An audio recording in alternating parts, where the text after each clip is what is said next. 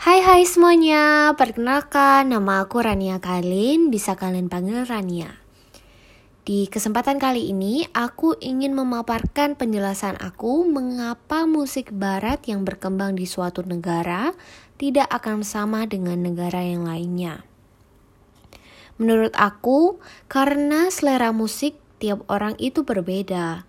Ada yang lebih suka musik tradisional dari negaranya sendiri, atau bisa juga karena kendala bahasa. Pernah gak sih kalian mendengar kalimat bahwa musik adalah tempat untuk mengekspresikan apa saja, khususnya emosional dalam bentuk melodi dan harmoni? Karena perbedaan bahasa, mungkin saja pesan yang disampaikan dari musik asing susah untuk dimengerti di negara-negara tertentu.